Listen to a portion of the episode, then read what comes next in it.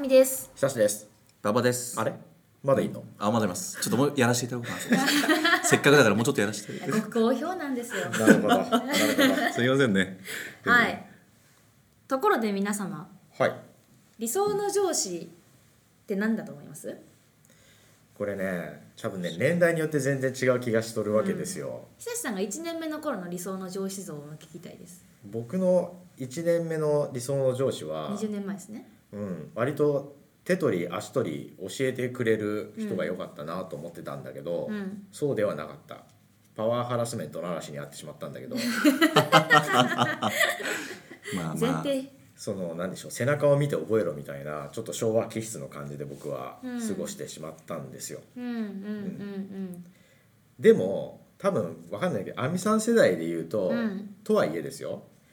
手取り足取り全てを教えられてその上司のコピーとして育てられるみたいなのって、うん。うん。それはそれで嫌なんじゃないかなと思っていて、そう。私の代の理想の上司の鉄板は、うん、うんうんその部下の意思を尊重してくれる上司。おお、なんか時代を感じる。そう見守ってくれる系のうん上司がいい上司っていうのが割と鉄板私はそこにこう反旗を翻したいんですけどじゃあちょっとそれを今日は考えていきますか。ということではい本日のテーマは、うんえー、と理想の上司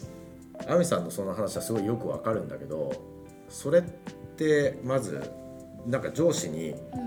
今の風潮からうまい具合に利用されてるんじゃないかと思っていてん、うん、要するに話しがいってことを言ってるわけですよ放牧状態。放牧状態うん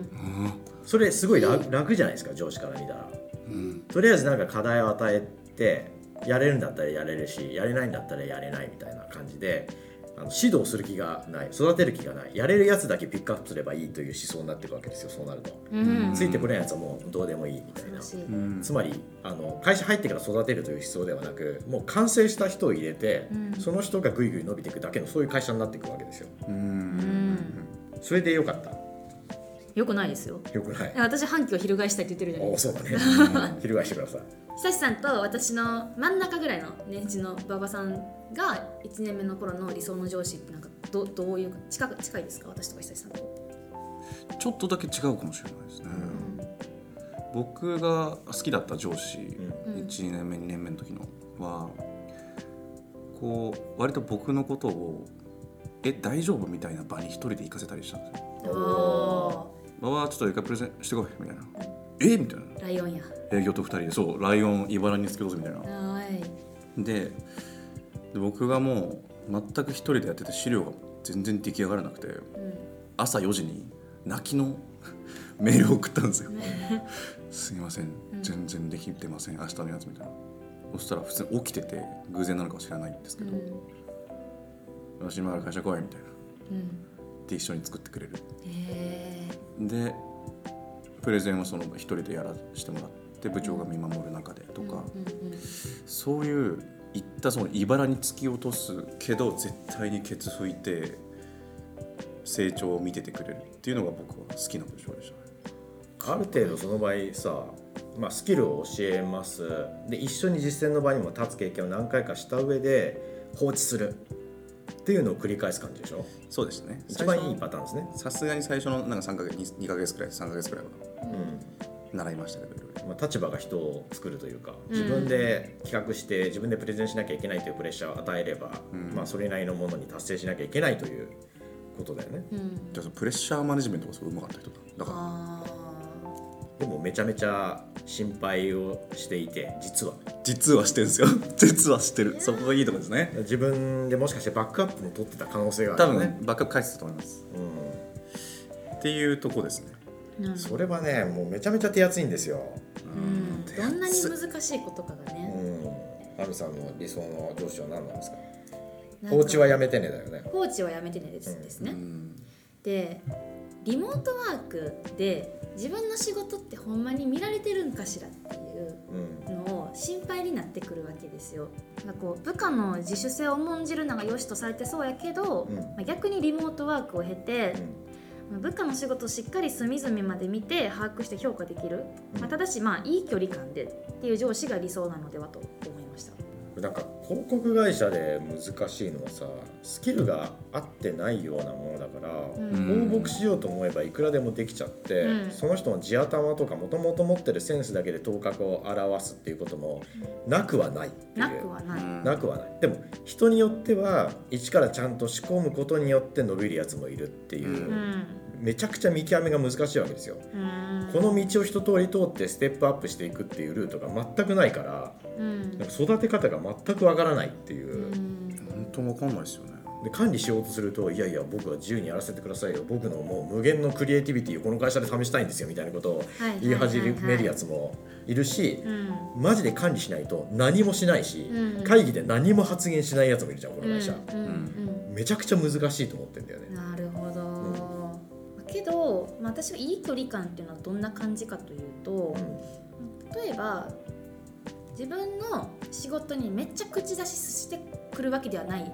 けど自分が書いた企画書は見てくれてるとかうんでどの辺に私に課題があってどうしたら伸びそうかっていうのを聞いた時に教えてくれるっていう。ああ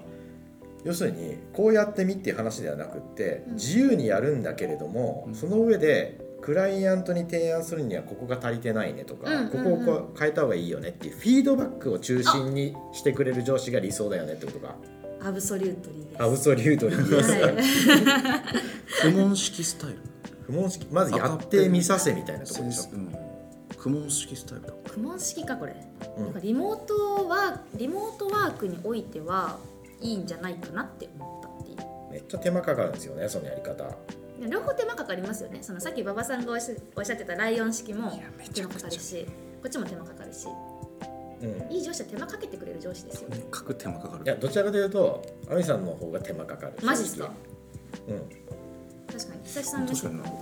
お前勝手に学べのスタンスですもんあくまでも僕はねそそう見してやっから正解うでまあバックアップバッフォローしとくみたいな話うーんじゃない、うん一応任せたよって話だけどうんこっちは逐一書いたら報告してくるわけですようん亜美さんの場合は、うんそれに赤を入れ続けるっていうおーで本来はこれはもう一から自分でやった方が早いぞっていう状態うんうにん常に陥るっていうことなんですよ感情的には上司は。あーなるほどそれをあくまでも多分自分より5割ぐらいの能力しかないうん部下にうんやらせ続けるっていう忍耐力を上司は持ってなきゃいけないわけその場合。なるほどうんすごい難しいオーダーしてます私いやでもなんか僕も新入社員のメンターとかをこうはいうんやってちょみたいに言われたりするんですけど、へーうん僕がと思うんですけど あのでもさまさにどうすればいいんだろう100%面倒見てあげられないし資料僕書いたら絶対早いし、うんでもなだからといって例えばリサーチ業務ばっかり任せてたら、うんこの子成長しないし、うん何をどうしてあげればいいんでしょうねお悩み相談室です かねえそうですよねでもただその方式がうまくいけば噛み合うかなと思ったのは、うん結局我々正解のない仕事をしてるから赤入れフィードバックにしてもその部下と一緒にディスカッションしながらうんそれらしき正解をお互い探っていくっていう作業にどうしてもなるはいはいはわいけじゃはないいうんなんか100点の正解があった上で50点の答案出してきたから丸バツつけるっていうレベルでは我々仕事できないじゃん。うんうんこの可能性もあるしあの可能性もあるしこの可能性もあるっていうことをフィードバックという形で実は上司も一緒に悩みながら作ってるっていう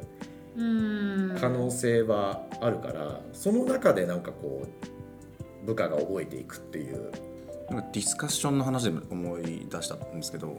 やっぱりこう知識もないし、まあ、ただそれは知らないだけですけど、んえーノウハウも経験もないからうん会議とかでこう発言しても恥ずかしいって僕思っちゃう、すごくで間違ったこと言うのが恥ずかしいし、うんうんまあがみんな頭いいから同期とかにもちょっと笑われちゃったらどうしようみたいなう、んですごい思ってたんですよ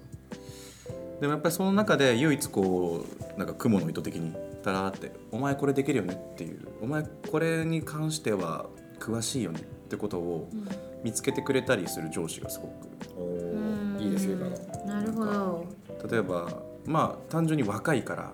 大学生の気持ちわかるっしょみたいなはいはいはいはいいうのも若さっていうとも必要だし例えばお前ずっとアパレルでうんあのブランドを見てきたからこれを着る人の心理とかも詳しいだろみたいな教えてくれよみたいなうんしてくれるとわあなんかすごい今ちゃんとお金稼げてる気がするみたいなままあ嬉しい方ですね。いやなるほどすごいいいポイントですよ今のサイドを見つけてくれる上司うんなるほどプロデューサーだ。プロデューサーか確かにそういう引き合いがないと自分のやりかいやりたいことをマックスだけで成長人ができなくって、あれ俺こんな才能あったのみたいなここが得意だったの実はみたいなことがあり得るよね十分うんそこで気づきを得てその領域で俺頑張ってみようみたいなことは十分あり得るわけでね、その領域の中で戦略とかまた勉強したりね、うんいろんなコピーライティングとか勉強したりいろんな営業スキルとかしていけば早めにうん使い物になるというかうんうんいいことですねそれは。うんいいことですよいいそことれですねどんずば僕なんだよねこれ あーおいい上司あれ自己肯定してはるあ違う違う僕が部下だった時のあそうだったとかあーそういうことあーあーびっくりしたびっくりした僕のこと僕なんだはあの完全に放置タイプの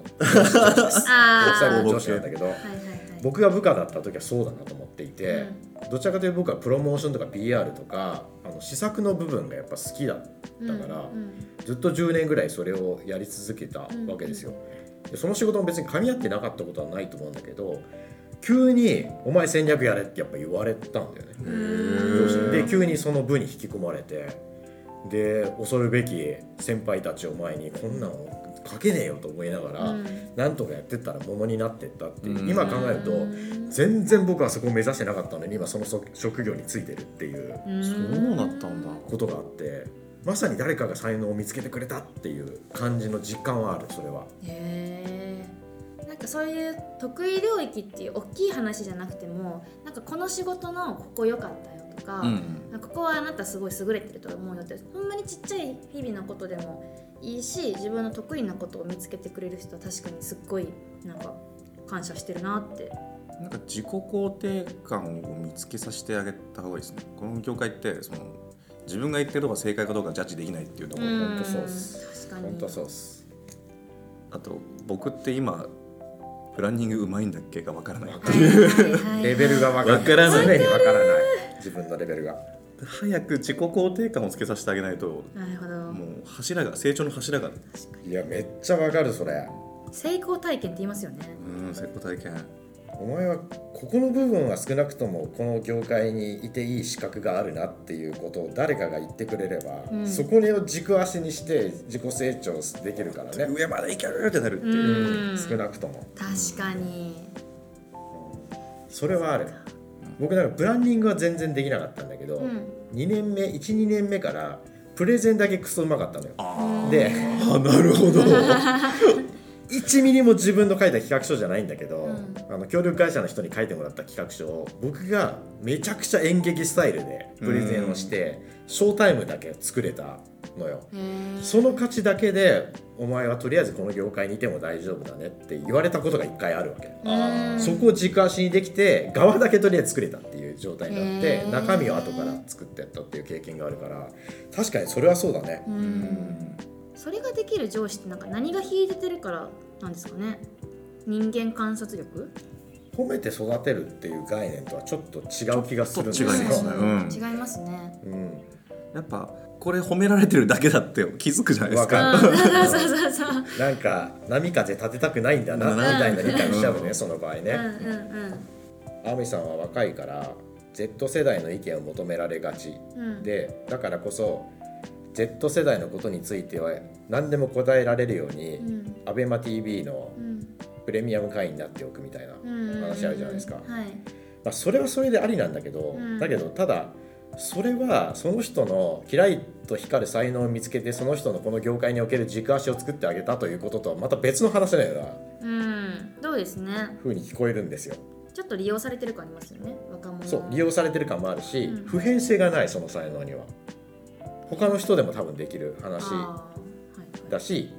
年代が変わったらその才能はなくなってしまう可能性があるじゃん。うん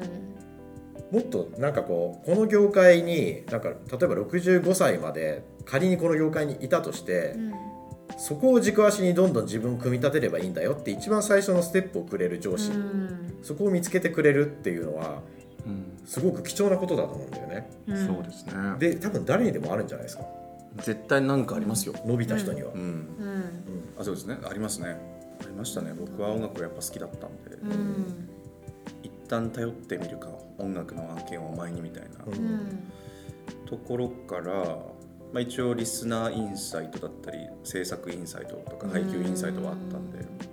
そこにストプラっていう戦い方をこう肉付けしていくというかうんうん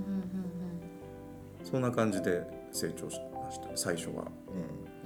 あとは久志さんと出会って久志さんが結構シナリオライティング的なあの、うん企画書を書く方だから、まあ、僕も確かにちょっと勉強したしこの方真似できるんじゃないかなっていうのは自分の中の一個軸というか、うんうんうん、ありましたね。さっきの音楽の話で言うとその先輩は馬場さんが音楽好きでそれをこう仕事にしたら伸びるだろうってことを知ってて提案をしてくれたんですかそれはちょっとまたこれは新しい視点かもしれないけどその人バンドマンだったんですよああなるほどもともとバヘビメタのバンドマンで何でもやってみなはれな人でうん「ババッチ音楽得意っしょちょっとこれ考えちゃってよ」みたいなんいやこれすごいいい回答ですよ今、まあ、ほぼこれが今日の結論じゃないかと思うけど、うんうん何か1ポイントでもいいからこの業界における自己肯定感を持てる軸足をまず作るのが上司の仕事であるってういう、んいやめっちゃそうだよ本当にじゃあそうですねないんだもんだって我々ステップアップのうん確かな方程式が存在しないから、うんうんうんどこで自分の才能を積み重ねていけばいいのかみたいなことってやっぱ、まあ、上司が作ってあげないと無理なんだよねなる暗中模索を続けるしかないかほらどやっぱうりん放置してはいけないんだなっていう反省がありましたね、反省したうん、暗中模索中でも折れない軸を上げるとそ意地悪なしていいですかう意地悪だな意地悪ねあー意地悪ですね意地悪 だ意地意悪ねだ地悪だなないいよ例えば、なんやろな馬場さんがさっきその音楽っていうのを見つけてくれた上司の人がって話してたんですと思うんですけど馬場さんがほんまに得意な領域ってもしかしたら音楽じゃなくて例えばなんやろ、まあ、SDGs とかかもしれないじゃないですかそれまあいろいろ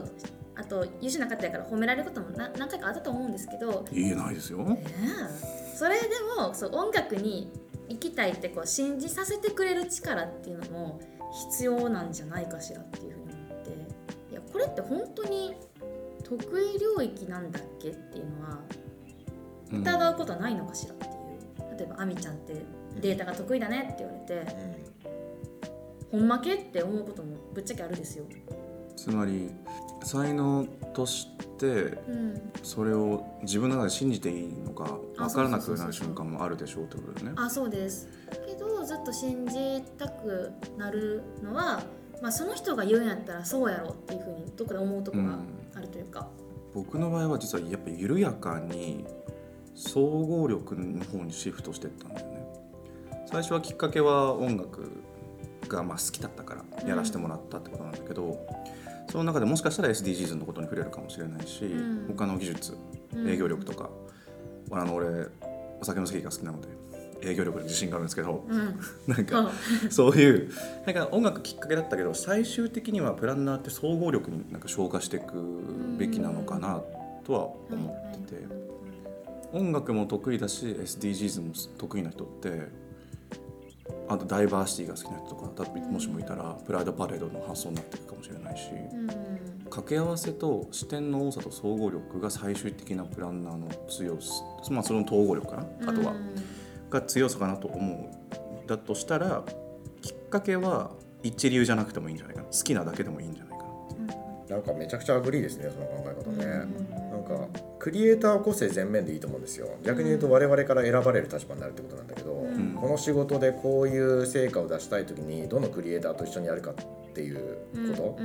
それは、個性を前面に出してくれないと逆に選べないっていううんうんうんうんん感じもあるんだけどプランナーはどの仕事が来たとしてもある一定の質の高い課題設定が絶対できるようになってなきゃいけないということじゃないですか、うんうんうんうんただいきなりやっぱり総合力を目指すっていうのは無理なんだよね、うん何から取り掛かればその才能を手に入れられるのかっていうのも、はいはい我々わけわかんないうん正うん直先輩についていっても、ぱりファーストステップで何かここは絶対俺の陣地みたいなものがあった上であーそこからいろんな才能をそこにつけていってうん複合的になっていって総合力が生まれるっていうパターンじゃない限りうん普通の一通りのことができることでしかないプランナーが出来上がっちゃうみたいなうんなるところはある気が、ほうん、するよなんかやっぱり個性と総合力の掛け算みたいなところどうんっていうのは絶対プランナーには必要だよねどっちにも強い軸足を置いちゃいけなくてどちらもできるようにならなきゃいけないみたいなうんその得意領域を見つけてくれる人がいい先輩だなっていうのはめっちゃアグリーで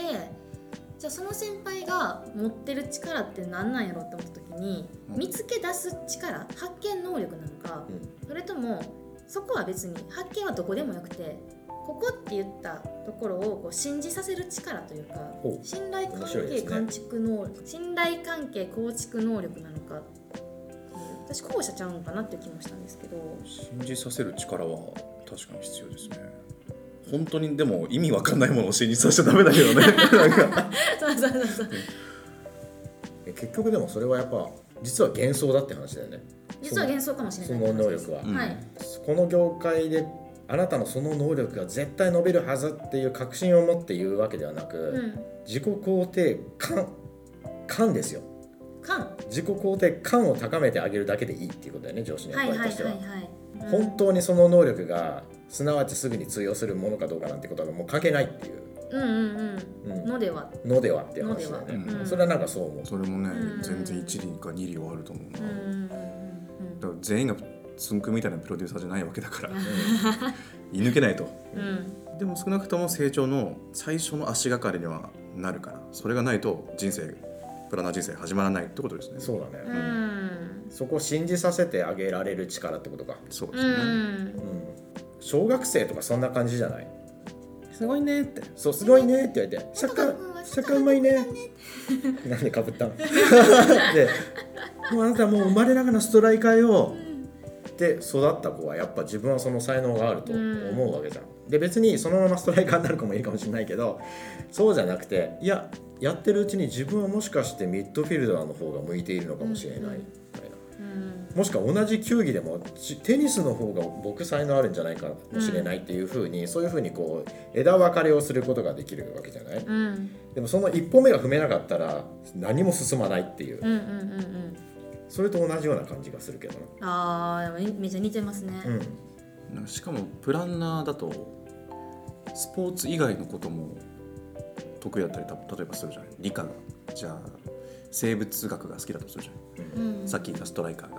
はいでもストライクはあんまりうまくないんだけどまあまあくらいだとでも生物学がすごく強いとしたらやっぱプランナーってこの2つの得意を統合することにすごく意味があると思うんですよねうん例えばこう代謝のことがすごく詳しいとミトコンドリアの動きうん働きが詳しいから、このタイミングでこのくらいのアミノ酸をゲータレードで補給した方がいいとかそういうなんか発想にもなっていくわけでうんそれがなんかもしもなんか社会学が好きとかだったらもしかしたら組織論とかコミュニティデザインとかいろんなスポーツによるそれとかもできるしなんかもはやスポーツ以外のこともどんどん取り入れて自分というでっかい右にしちゃっていいんじゃないかっていうことですね。うんあなたが本質的に持っている個性を実はこの仕事に活かせるんだよってポイントを見つける能力っていうことだよねああそうですね。なるほどそうですね。そうですねそれですね。それでしたあなたはリサーチが得意だねっていうのはあんまり意味がなくて、はいはいはいそんなものは標準的に身につけとけよっていう世界でしかないんだけれうどんも、大学時代にやってたことサークルでやってたこと自分の仕事以外の趣味でやってることそれ実はめっちゃ活かせるんですよっていうその掛け算を見つける能力っていう方がなるほど上司に求められてる可能性はあるその話で言うと馬場で言えば音楽だったわけだけどうん私絶対何の男子かもしれないし、うんうんそいれやさんであ言れったら本当にやれると思本当にありますかね、なんか沼るみたいな気持ちをじゃあこの商品に沼らせるためにみたいなのがありますねう。そういう応用ももしかしたらできるかもしれない。そうだねだから自分の能力の狭い範囲で具体的にそれを追求してってもあんまり意味はなくてうんなにわ男子の仕事だったらバチコンだけどうんあとは全然だけダメですだと意味はないんだけうんうんうどん少なくともなにわ男子が好きっていうことは、うん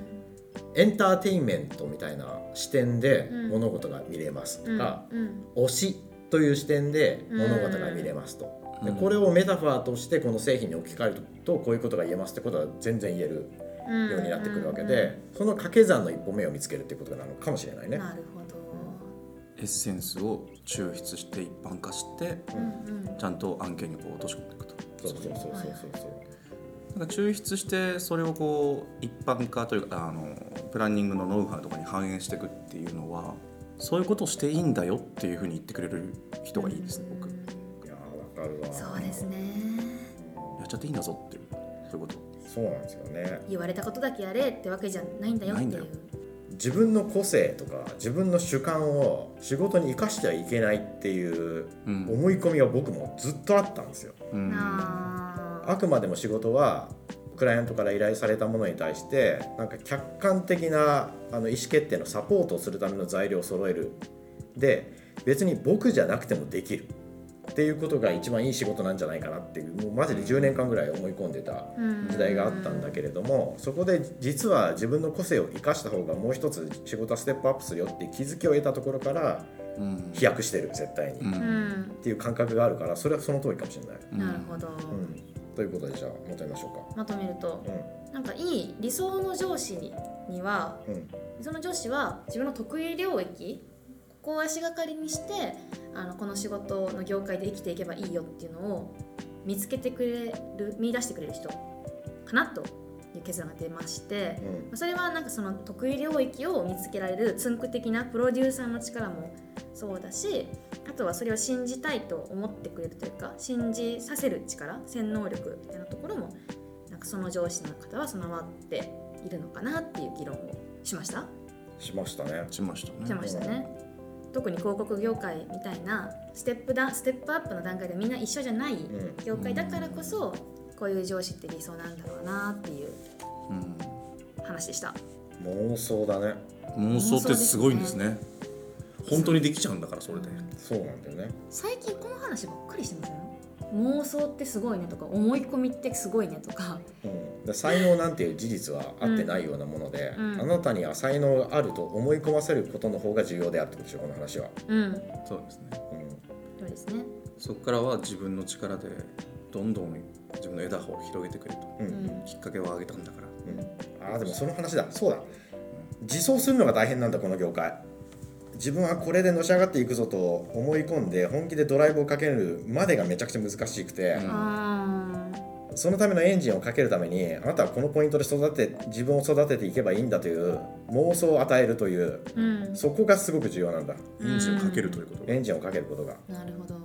あとは好きこそものの上手なれであとは自走できるもんね自走してけとあ俺もできるかもこれもできるかも、うんたってしてけうん、といということでしたかねんなことですかねということでしたねということでしたということで以上、3回4回にわたりあの馬場さんに来ていただきましたけどはいどうでしたかいちいち話の話の始まりがでかいんですよなんか世界は人類の起源はみたいなめっちゃ上から遡って遡っての起源から話し始めはる人だからこそなんかめっちゃ視野広がるしいろんなこう議論の可能性があるなって感じました。起源をたどったり抽象化したりしないと気が済まないんだね一回一回もう好きなんですよそれが普遍的なものが というこそんなととでころではいということで以上皆さんの学びになれば幸いでございますお願いします素敵な上司を見つけてくださいね僕らもなれるように頑張りましょうはい、以上人間ラジオでしたあありがとうございますりがとうございました